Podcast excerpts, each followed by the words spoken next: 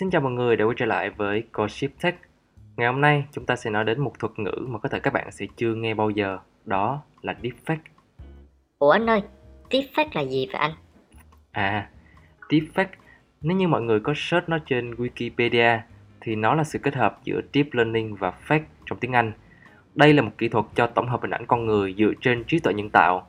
Nó được sử dụng để kết hợp và đặt chồng hình ảnh và video lên hình ảnh hoặc video gốc bằng cách sử dụng kỹ thuật machine learning. Đùa thôi, mình đọc xong mình cũng chả hiểu nữa mà. Nhưng mà nói nôm na một cách dễ hiểu nhất thì đây là một kỹ thuật để tạo ra các sản phẩm fake dưới dạng âm thanh, hình ảnh và cả video nữa. Về ứng dụng thì khá là nhiều, thậm chí nó còn mang chiều hướng tích cực nữa cơ. Ồ, em hiểu sơ sơ rồi. Thế thì ứng dụng của nó mang lại là gì vậy anh? Về ứng dụng thì nhiều lắm. Chúng ta hoàn toàn có thể khôi phục giọng nói của một nhân vật lịch sử hoặc là phục chế ảnh từ những người đã mất. Và trong tương lai là anh tin nó còn áp dụng thêm nhiều cái hay ho nữa.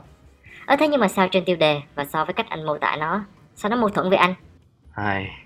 Mặc dù chúng ta hoàn toàn có thể nhìn ra được những cơ hội, tiềm năng mà nó mang lại, nhưng mà để nói một cách nghiêm túc thì dạo gần đây thì nó đang dần trở nên khá là biến tướng. Ừ, anh có thể giải thích rõ hơn được không anh? Ừ, ok. Em đã bây giờ nghe qua một ứng dụng có tên gọi là Faceplay chưa? Ủa, nó là gì vậy anh? Faceplay là một ứng dụng mà cho phép chúng ta có thể ghép được khuôn mặt của bản thân hoặc là của bất kỳ một người nào đó vào một video có sẵn. À, em có nghe qua. Giờ gần đây em thấy trên mạng khá là nhiều video kiểu thế này. Ừ, nghe qua thì chúng ta cứ nghĩ đây là một ứng dụng mang tính giải trí khá là cao phải không nào? Nhưng mà em thử nghĩ xem, nếu như một ngày nào đó hình ảnh của chúng ta vô tình xuất hiện trên những video sex, clip đen hoặc là clip 18 cộng và được rao bán trên các trang mạng deep web thì sao?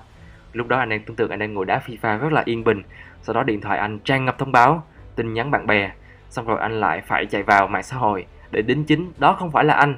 Thế là anh mất nguyên cả một buổi sáng chỉ để đi giải cứu bản thân, trong khi thời gian đó anh hoàn toàn có thể đi đọc sách hoặc là đi ngủ một giấc chẳng hạn.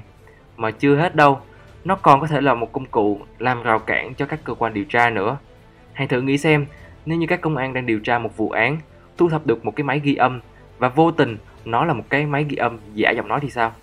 Lúc đó chắc chắn là một cơ hội hoàn toàn lớn cho các tội phạm công nghệ cao lộng hành. Ôi, nghe đáng sợ thế. Thế thì bây giờ em phải làm sao để tránh với anh? Hmm.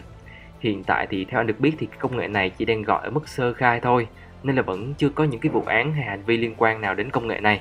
Nhưng mà tốt nhất là chúng ta vẫn phòng hay là chữa bệnh pháp nào.